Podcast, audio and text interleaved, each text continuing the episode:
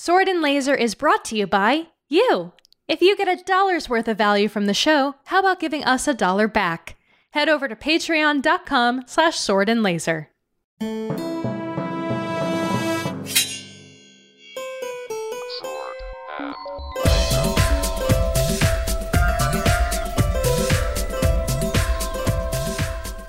Hello, everyone. Welcome to the Sword and Laser. I'm Veronica Belmont. And I'm Tom Merritt.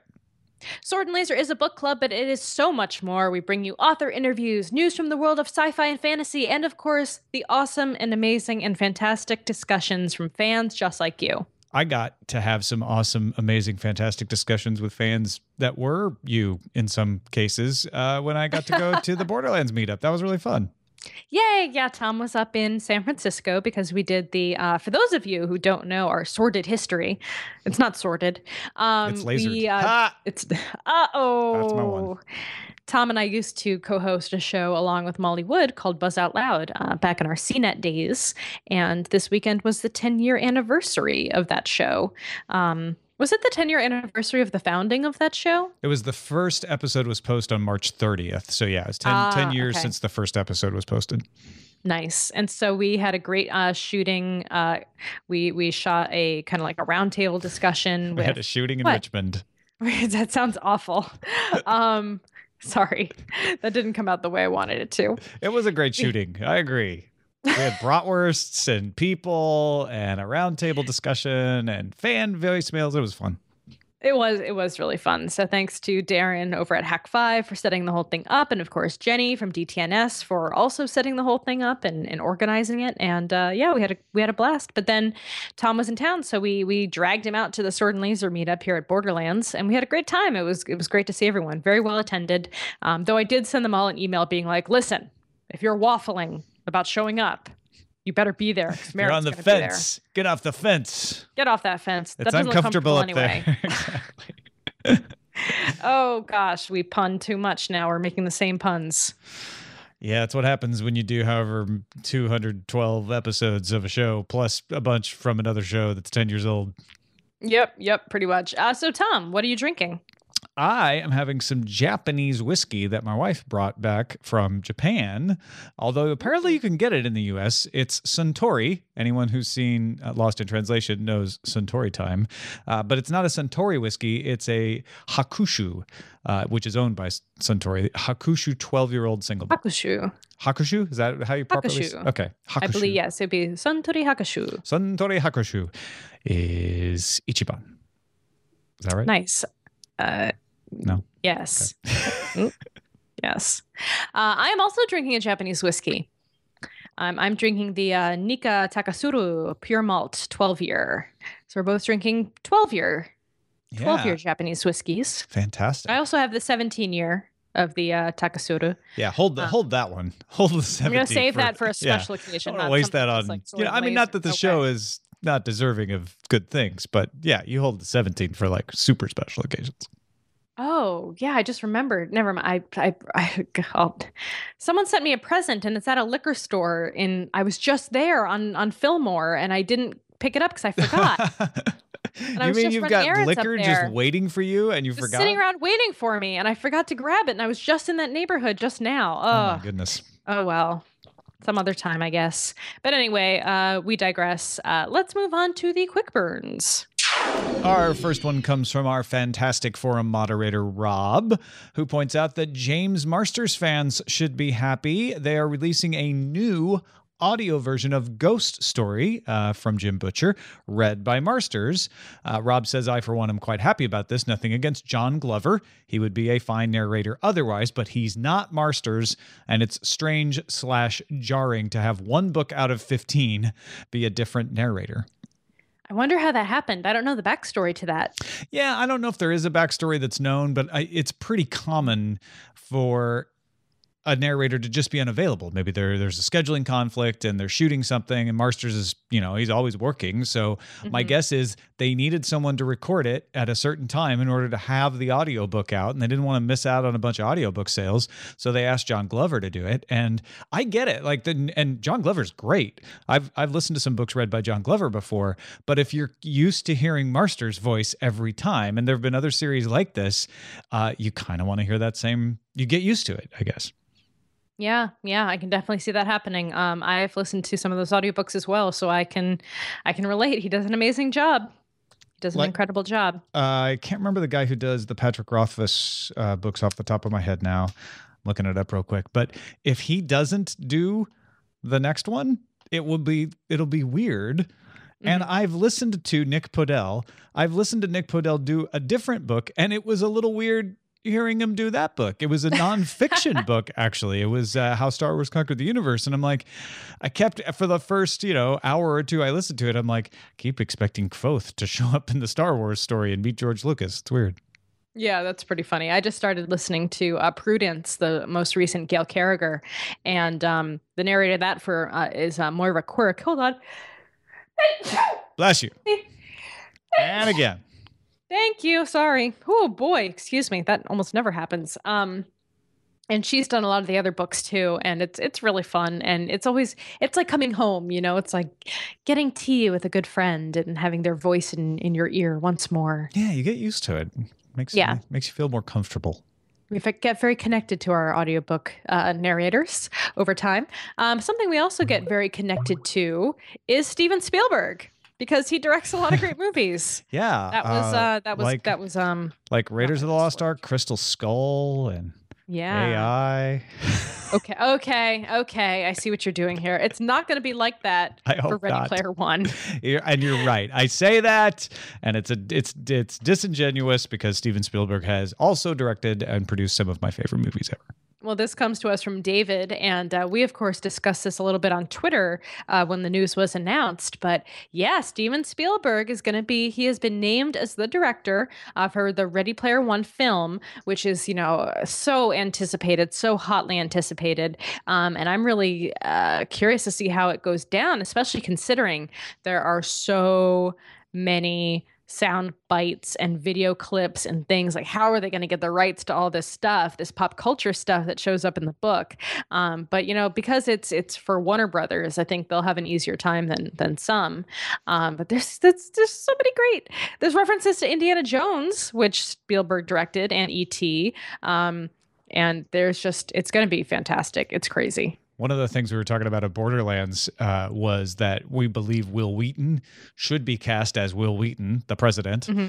uh, and that Cory Doctorow should be cast as Cory Doctorow, and both of them should show up in this movie. So I would like to see that happen, Mr. Spielberg, or if Zak Penn, the writer of the the script, has any influence. Uh, yeah, his name is Penn. He writes and he's a writer, huh? I hadn't thought about that. You know, he wrote the Avengers. Yeah, he wrote a lot of good stuff. X Men, Last Stand. Um, yeah, he's he's pretty good. So I'm I'm excited. And I know I think Ernie Cline took a first stab at the script also. I'm not sure. I might be right? making that up. I might be making that up completely. Don't quote me on that one. We also tried to do some casting. We're like, okay, who should play? Oh, everyone's too young and none of us know any young actors. Forget it. Yep, that's that, the problem. That pretty much happened. I'd kind of like to see the um you know who would be good at that? Did you see the um the most recent in uh, Divergent movie, uh, Insurgent? I have not seen Insurgent. Yes, no, and that is oh. not because I'm one of those people who poo poos it. I actually saw Insurgent and liked it, or Divergent and liked it. Divergent. I haven't seen Insurgent yeah. yet. Well, there's a the the actor that plays kind of like the the jerky jerky guy. There's, well, there's a couple of jerky guys. Anyway, the actor that plays the jerky guy that turns kind of never mind. I'm going to spoil things. Okay. Um, the jerky. There's what, an actor in Insurgent that you think would make a good character in Ready Player One. Correct. Which character? The jerky one. Which character in Ready Player One? Oh, Wade. You think he'd make a good Wade? Okay, so yes. if you've seen Div- uh, Insurgent, you probably know who she's talking about already. All right, I'll look it up. Gosh, you guys. Hold on, let me bring up this mush Do your research, guy. Belmont. Miles Teller. Miles Teller. Okay, that means still doesn't mean he's anything. the one. Um, who he was the guy who did the um, the drumming movie. You know the drumming movie, Whiplash. Oh, he's in Whiplash. That's come on, Miles, work with me here, Miles Teller. Uh, yeah, yeah. Okay, all right. I think I, know, I always like... think of Wade as blonde though, but he's not. Oh, is he? Is he I don't not? think so. I don't think so. I don't know why. I think I think that I'm Mary suing him or Marty suing him or whatever. Yeah. Like I want to be Wade, so I think of him as blonde, but I want to be blonde again too. That's you want to be a, a teenager. yes, okay. and I want to live. You know what? The thing about Ready Player One that I always fantasize about is mm-hmm. the idea of living in a hotel room. Mm, like mm-hmm. like turning a hotel room into this and how he like put in the treadmill and all that stuff. I know it would not be fun, but it sounds weirdly amazing the mm. way it's described. Yeah, I know. I can I can kind of see that working. I don't like that Ansel Elgort guy though. Don't like his face. He's got a mush face. I don't like it. Nope. That's it. That's all I have face. to say about that. All right. Let's talk about Chuck Wendig's response to Clean Reader. This came from Mark, uh, who posted, who just basically posted Chuck's post about it. Now, if you are offended by swear words, first of all, you'll probably be very interested in the app Clean Reader. Uh, but also, you probably don't want to click on the link to Chuck Wendig's post because Chuck uses the F word. Uh, and that's not a surprise. He uses it a lot. The app is getting some controversy from authors because what it does is takes the profanity out of books. And you can dial down, you can dial levels, and it'll it'll take like just the F word out, or it'll take lesser swear words out. And at first, I looked at this as like, okay, well, you know what? If I'm offended by swear words, I guess that's a great way to be able to read some stuff that I wouldn't want to read otherwise. So whatever. But Chuck Wendig, uh, as well as uh, author Joanne Harris, have both taken a stand that they think this app is bad because they wrote their books with swear words on purpose. That is their that is their work. That's how they wrote them and they don't believe that it is good for you to read them otherwise. And if in fact you don't want to read swear words, then Chuck says don't read my book. Well, yeah, I mean, this is something that, I mean, Chuck goes on to say, kind of, where does this stop? Where does it end? He says, I'm not a fan of slippery slopes, but program programmatically, programmat. I think he invented a word there. Yeah. Programmatic. Programmatic. Programmatically programmatically. Mm-hmm. But programmatically removing or changing information from a book, it's bad shenanigans. Given that this app seems custom made to serve Christian ideals, see replacing bitch with witch, where does it stop? Cutting out an abortion scene and replacing it with a scene where the child survives? Moving a sex scene and replacing it with a scene where the young couple sits and quietly reads the Bible? If a character is objectionable, will you replace it with a goddamn mother effing lamp so it does not doth offend? So it doth not offend? Um, it's uh yeah, I mean, I definitely see where he's coming from. I don't know, is this app supposed to be like a religious type of thing or is it is it being aimed yeah. towards religion? No. Religious I mean, people? Yes. No. I who knows? I don't know. People who hate swear words. I think I think we get a little overreactive on all sides of this issue uh, because there are people who are religious who don't want to have the word witch. Uh, they they feel like that is a bad word to have.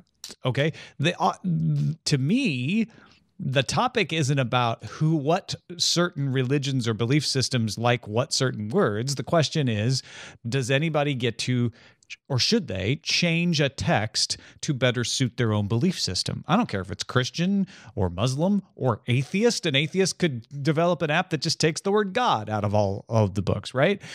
What matters is is and what I think is really interesting is this idea that Chuck brings up that says, "Hey, wait a minute. I wrote this book this way on purpose. If that offends you, fine, don't read it. But don't go and mm-hmm. change it to make it more palatable to you uh, because honestly i you know I, I, respect the author's intention there the other part of me though says, well, wait a minute. There's such a thing as fair use. I can, I can, I, you know, if I purchase a book, I can do whatever I want. I can go through and black out all the words I don't like. Uh, mm-hmm. So who are you to tell me what to do as a reader, how to read your book? And it's again one of those new issues that we never really had to deal with before because technology makes something way easier than it used to be. So I find right. it fascinating. Yeah, I don't know. I, I think it's I, I I think I'm signing with Chuck here that it's bad business that you are effectively signing a contract, a, a consent when buying the book, saying I accept this book as it is. and this is how the author intended it. And if I don't like this kind of stuff, I shouldn't be reading this book. But to dumb down a book or change the intent of the author for me seems like a shitty thing to do. Like there's other yeah. I the irony of that is not lost on me that I just swore saying that. But you know, there's expectations. And if you do even a, a, modicum of research on an author like Chuck Wendig, you will find out that he has a lot of curse words in his books. Or if you read Game of Thrones and expect that no one's going to die horrible deaths, then you probably shouldn't read Game of Thrones. You know, like if, if that offends your sensibilities, there's plenty of other books out there, plenty of other books. But I don't think you should change the author's intention change the words of the author, take out words. I mean, that's what a story is. It's the sum of all the words put into the book. They have meaning. They're intentionally there for a reason.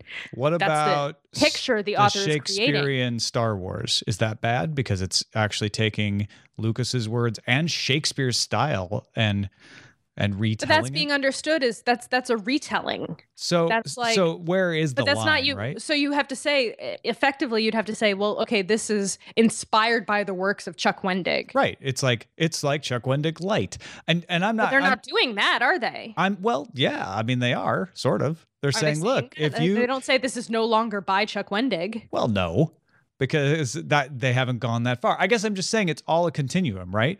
At at a certain point, we don't care about Shakespeare because he's dead and he's been dead for centuries. Uh, and and taking Star Wars and changing it that much, we feel has transformed it enough. But where is that line? And I, I think it's very easy to say if you don't like a particular belief system, don't touch it. But what if it's a belief system, you know, what if it's another belief system that wants a different thing and it's not swear words, but they want something else? I don't know that that's wrong. I, I guess where I end up okay, on well, this what personal. If they, what if a white supremacy book uh, group wants to create an app that whitewashes To Kill a Mockingbird? Sure. You know, like right. where, where does that kind of thing stop? Well, that's again, I don't agree with them or their ideals, but they should be able to read a book however they want. So I, I, I it's like a free speech issue, right? You're you want you're saying well now see, and this is the problem when you bring up the white supremacy thing, then it becomes a, a free speech issue, and it becomes like, well, are you trying to tell any people what they can read and what they can do? And it's an emotionally charged thing. I don't think this has to be emotionally charged, uh, although it is apparently. It's I think possible not to make it emotionally charged. I think that the author is right in expressing a wish that says, I don't approve of you modifying my re- my text. I want you to read it the way I wrote it. I, I 100%. well, hold on. Let me finish. I 100% support the author in that. On the other hand, I think the reader has the right, as long as they're not redistributing it or trying to make money off of it, to do whatever they want with the text once they have it. I think if you're going to be ballsy enough to pick up a book like that, be ballsy enough to read it for what it actually is. I will agree with your sentiment. I guess it's the difference between uh, my personal advice and the law right? My personal advice would be to yes veronica's right. Like really come on. If you if you want if you if you're going to be offended by a book then just don't read it. Like you shouldn't you you probably shouldn't bring that book into your life anyway because it's if it doesn't fit into your belief system there might be other things that are less than swear words that are a problem with it but on the legal side, like, should you be prevented from being able to do that? No, I think you should have the right to do it. I would like to find one author who agrees with this app, who thinks this app is good. Like oh, one published author, one or not even a published of, author. You'll find plenty of authors who don't write works with swear words who would agree with it, I would think. I, I just think on principle, I can't imagine. But as a reader, I, with this. to me, it's like, well, where does it stop? You tell me that I can't run this app that takes swear words out. Are you also going to tell me that I can't uh, run an app that makes the type bigger, or or I can't actually no, cut and paste? That is, that is not. Well, but you just told me I can't modify the text in this way. You know, that, what I'm saying is, once I've obtained the text, I you shouldn't be able to tell me what to do with the text on my own time to with myself. What business is it of yours? What if I want to skip every other page? Uh, what if I want to read the ending last? Like I as a reader, that's none of your business. Well, you're a bad reader then. and that you're may be true. I guess that's what that's the line I'm trying to to draw is that I have the right to be a bad reader. Okay. I, I see where you're coming from. I don't agree with it at all. Do you think it should be against the law? That's what that's really the the question. Do you think it should be illegal for you to run Clean Reader? No. Okay, that's all I'm no, saying. I don't. I just think that app should not exist. Well, How's that? You know, there's all. Then don't buy it. Okay, I'm not. I don't intend to. Yeah, and I, I urge all of you you to to. not buy it either. all right. Well, moving on to other things. Uh, Yento had a. po- I'm sorry I interrupted you. That was rude. No, no, don't worry about it. I've done. I apologize. I I've- get heated. I was going on a Molly rant. No, it's okay. It was a Veronica rant. It's fine. um, so Yento says uh, this wasn't unexpected, but HBO confirmed they will finish Games of Games of Thrones, Game of Thrones first. Um, yeah, this is not unexpected, uh, but we've known for a while now that the TV show is starting to catch up to the books, has already caught up with the books in certain storylines, and eventually, uh, you know, it's it's getting close here, and George R. R. Martin is not going to finish the books in time, and uh, the show is going to finish them for him. Though we are, you know, things are going to be different for sure. I think. Um, I think certain character storylines are going to be very different by the time the show finishes versus what George R. R. Martin's going to write into the series. Well, Um, that's that's the question, right? Because you're right. Some things will be different. They've actually said that. Like we're not we're not going to have every single thing happen. Some things are going to happen differently, but the major things are probably going to be the same. Like the big super big questions. And that's going Right. to be a huge spoiler. I know it's. Uh, how, I don't know how I feel about this. You I know, mean, like when Dan, when show, Daenerys but- and Jon Snow get married at the wall and have uh, White Walkers as best men and maid of honor. like, right? that's the big exactly. that's the big reveal at the end that they're going to spoil on the TV show. Yeah. Um. So let's see. Let's That see if we can find a good quote about this. That's good. Don't do that. Uh, yeah, Benioff has definitely said that uh, spoilers are most definitely coming soon. Um, we'll eventually basically meet up at pretty much the same place where George is going. We already knew that. Um, I kind of wish there were some things we didn't have to spoil in terms of the books, but we're kind of stuck between a rock and a hard place. The show must go on. That's true. But as we mentioned in a previous episode, uh, George R. R. Martin is skipping a lot of conventions and events in the next year to try to finish up The Winds of Winter, um, which is book number six. And the show is starting April 12th, and then things are going to get pretty tight. Yeah, no, he's not going to. No, I mean, forget it. He. It doesn't There's matter way. how many conventions he skips. Uh, he is not going to finish book seven before HBO needs to put season seven out. Hmm It's just not going to happen at this point. So the question is: Are you going to watch the TV show and spoil yourself for the book? I think I will. I think I, think can't I imagine too. myself not watching the show. It will be an interesting experience to be watching with my wife, who's never read the books and not know what's going to happen at all, just like she doesn't. I know that's actually pretty exciting.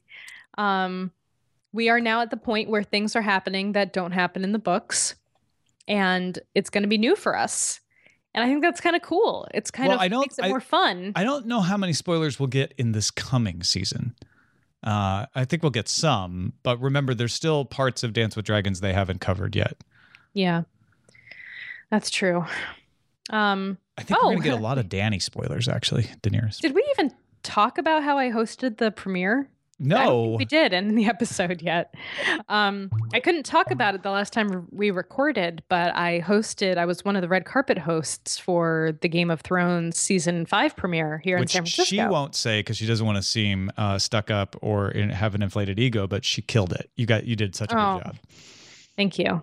Um, I definitely had some issues with pronunciations. They gave me a card that had uh, phonetic spellings of names, and I didn't. They did, but they did not write out the actual names anywhere on the card. So it was kind of like an instant live on television word descrambling. so I that was not fun. Um, but everything else went really great, and I got to interview Maisie Williams and Sophie Turner, and of course saw our our friend Hodor, uh, Christian Nairn, uh, who was wonderful and gave me a big hug. Aw, cool. He has been on the podcast before, of course, and uh, yeah, it was a great it was a great evening, and we got to see the very first episode of season five. Um, so no spoilers, but we it's going to be an exciting season, of Okay. course, as one, always. One minor spoiler, if I could ask. In episode one, is there anything that wasn't in the books yet? I don't. You know, that's a good question because it's been so long since I've read all the books.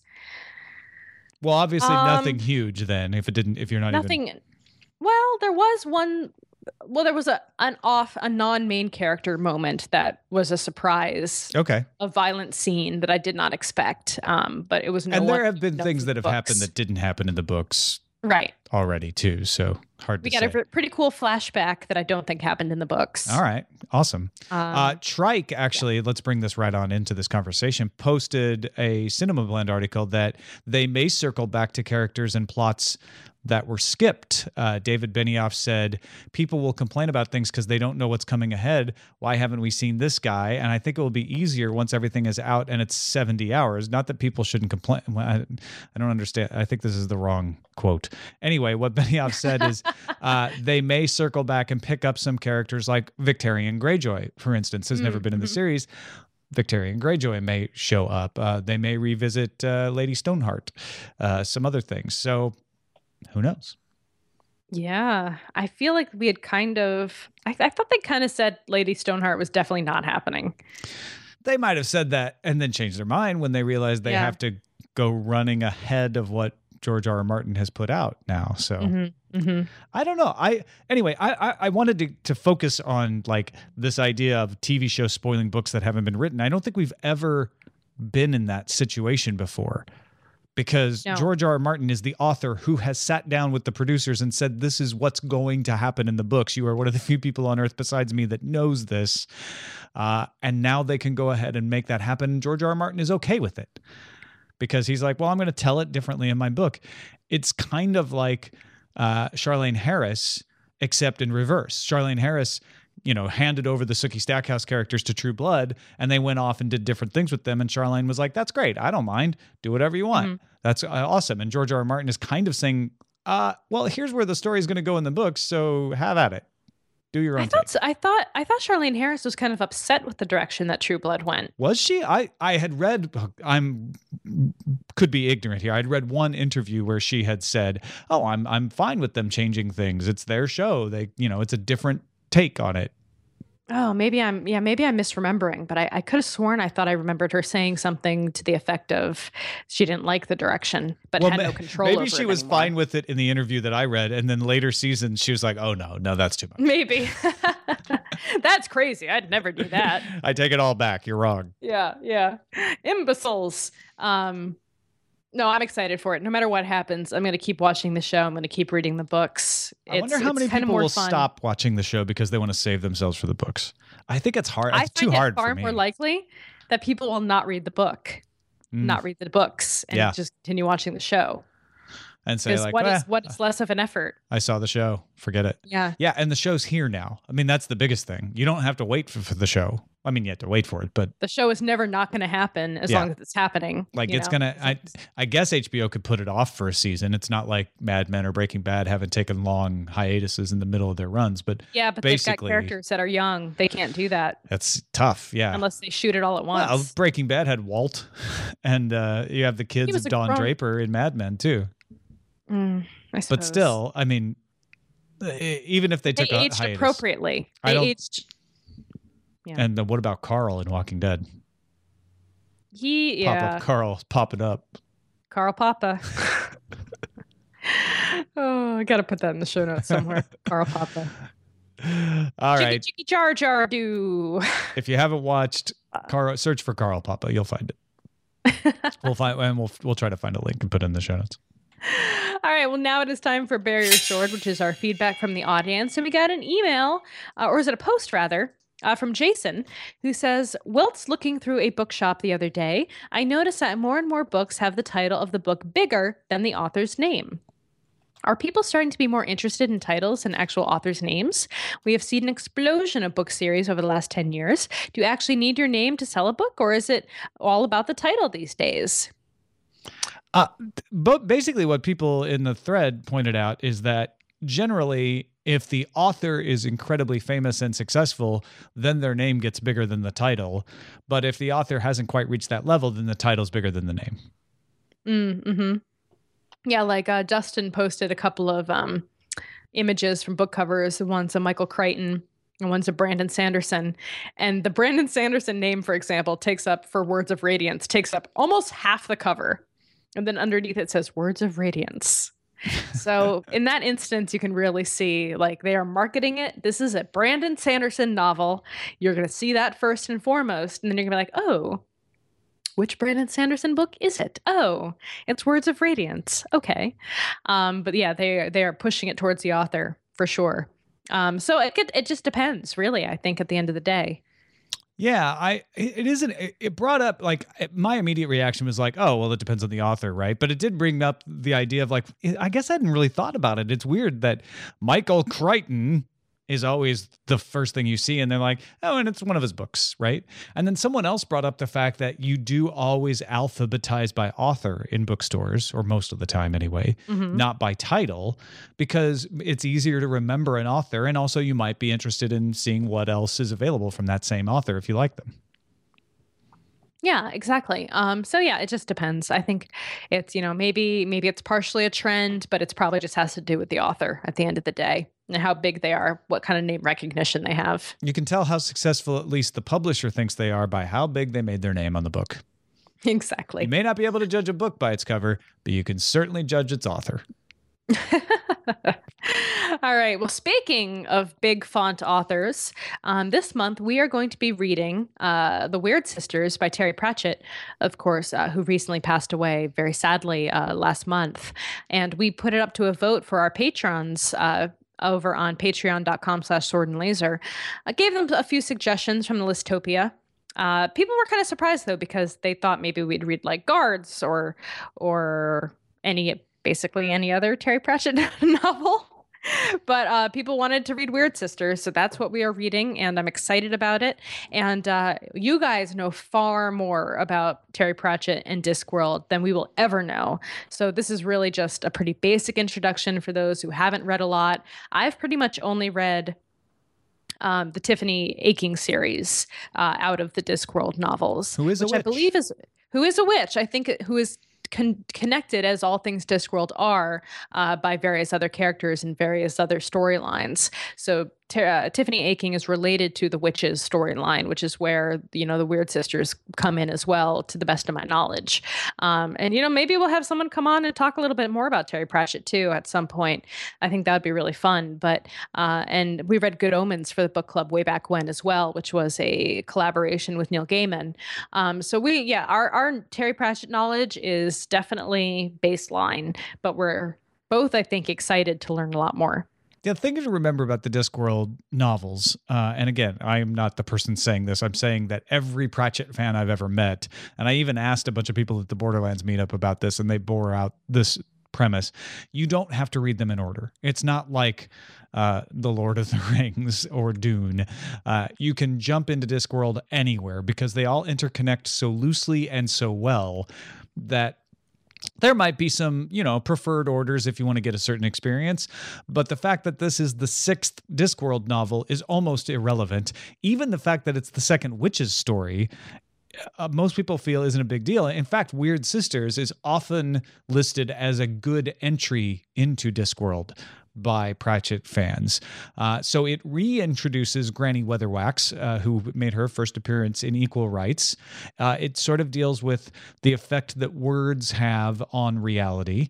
And in the book, uh, there's a murder, uh, there's intrigue, there's witches, and a play is commissioned to portray the victims of the crimes as evil. In other words, trying to change what actually happened in the perception of people by using the play. So Pratchett very often is emulating either a particular genre or a particular author or a particular series. He, he lampoons Tolkien sometimes. This one is a lot about Shakespeare. Uh, there are ghosts walking the ramparts, as in Hamlet. There are obviously three witches, which is right out of Macbeth. Uh, there's a duke descending into madness, just like in King Lear. So you're going, if you're a Shakespeare fan, you're going to have a lot of fertile ground in here as well. Yeah, I'm excited about this actually. And I I was a little bit nervous to kind of jump into the middle of what I thought of as being a series, but people have really soothed, eased my mind about the whole situation and I think it'll be just fine. Yeah.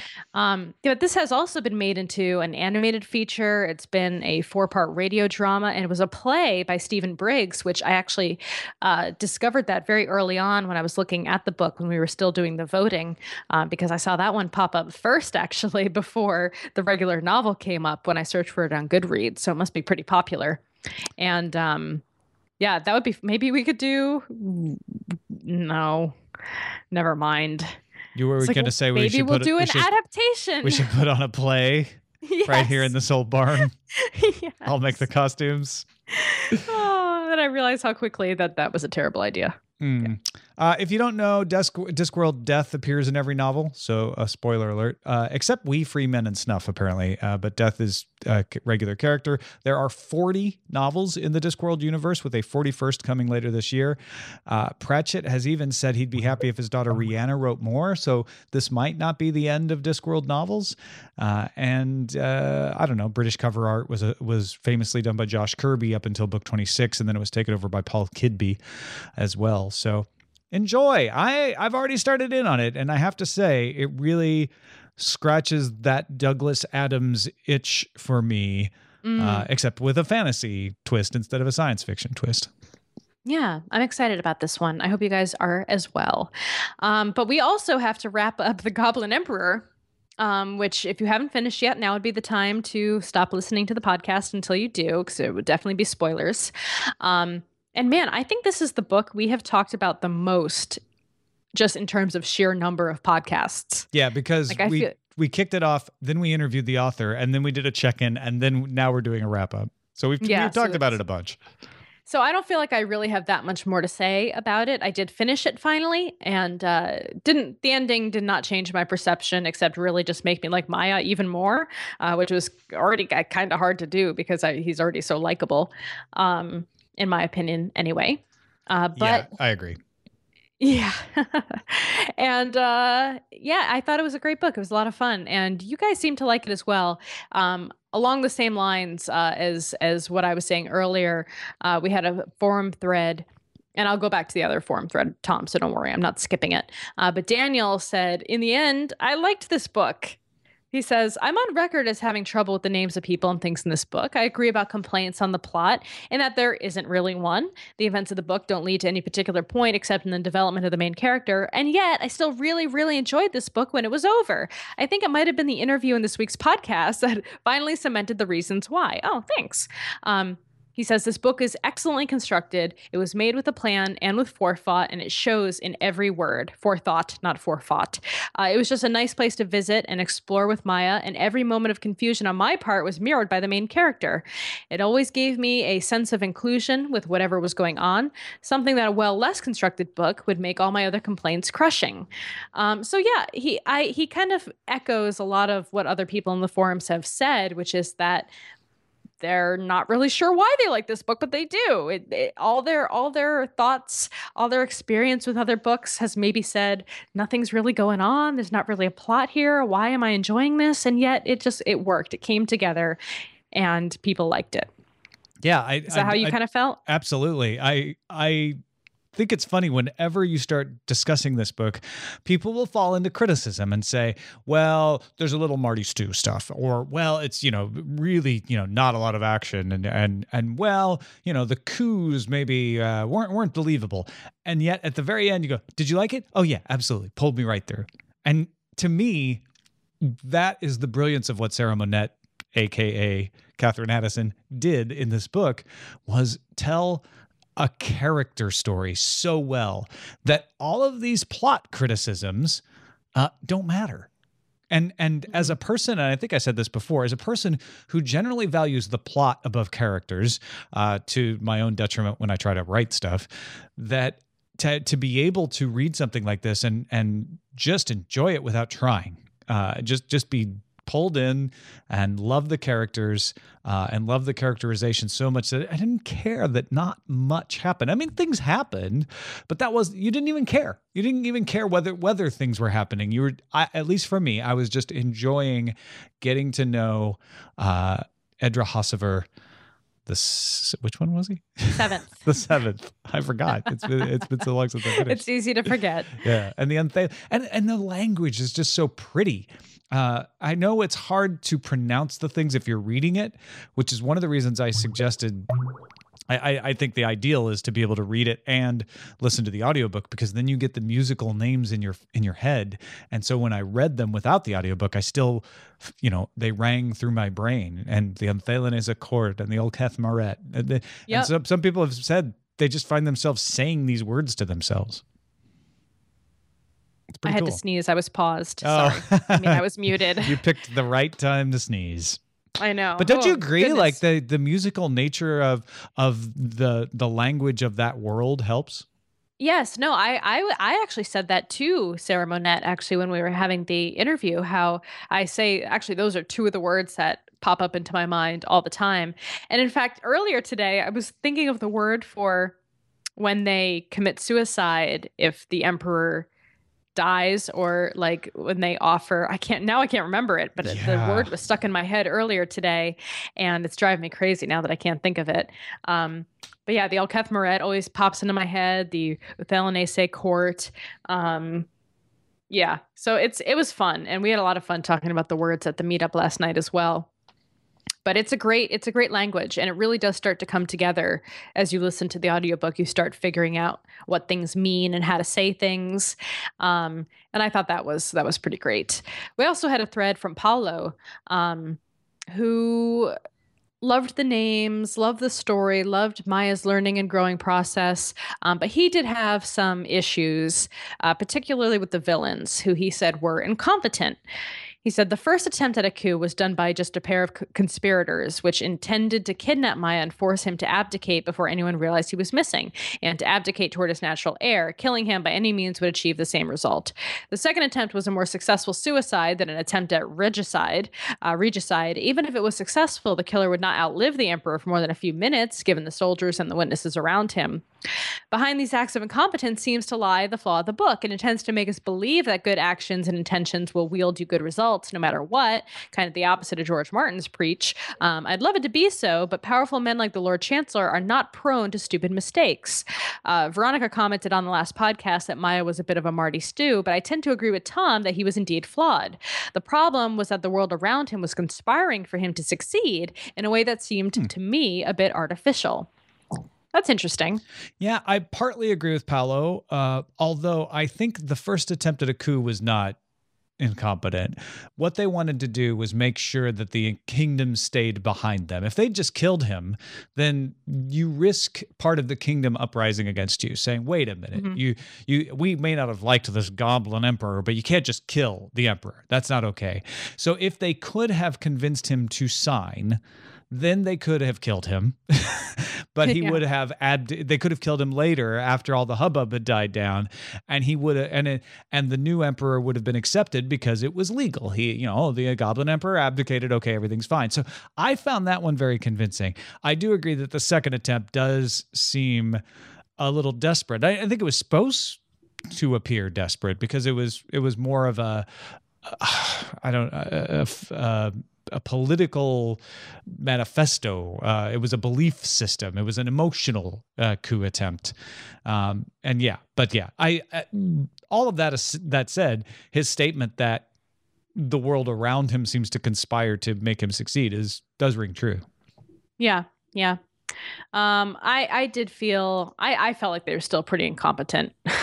the the co-conspirators, the Lord Chancellor and whatever her name was, I can't remember it anymore. Um, but it didn't bother me too much. I guess. Well, why did you feel they were incompetent?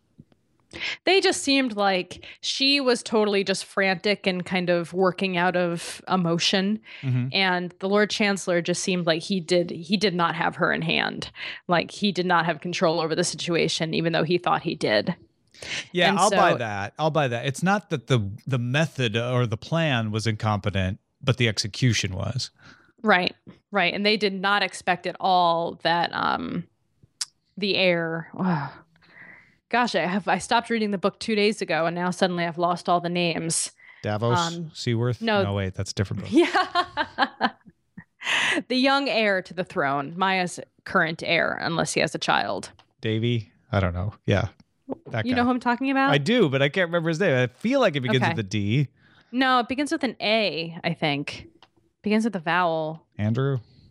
No, forget it. Avarice? Um, No. no, no, it's okay. Hmm. But I, I liked his character, and she didn't expect him to stand by Maia and stand by what was actually right. She expected him to stay out of it or to be okay with it, and he wasn't. And she didn't plan for that, and that was her downfall. Was her own son. Yeah.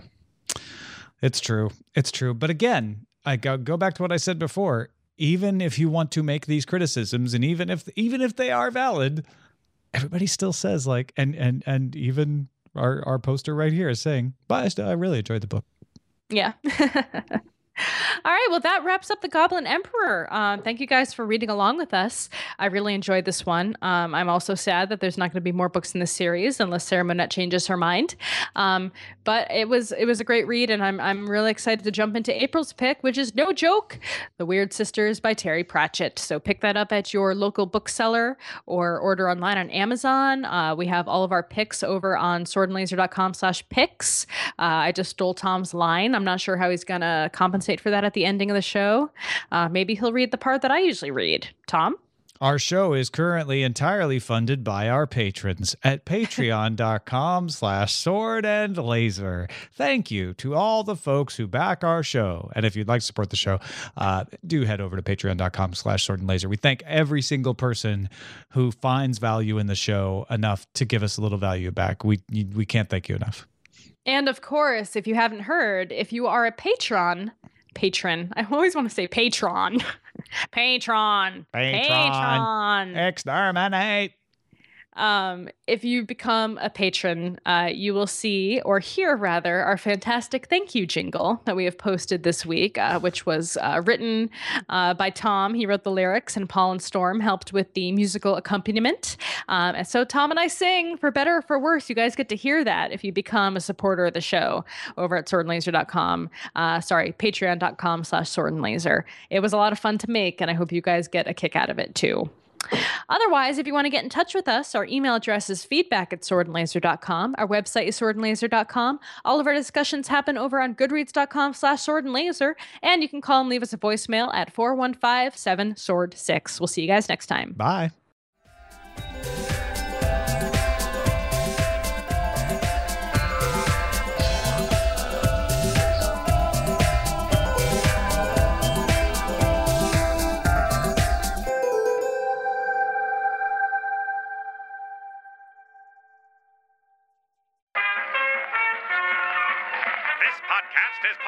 Part Frog Pants Studios Network. For more information about this and other shows, visit frogpants.com. Audio program so good, it's like you're there.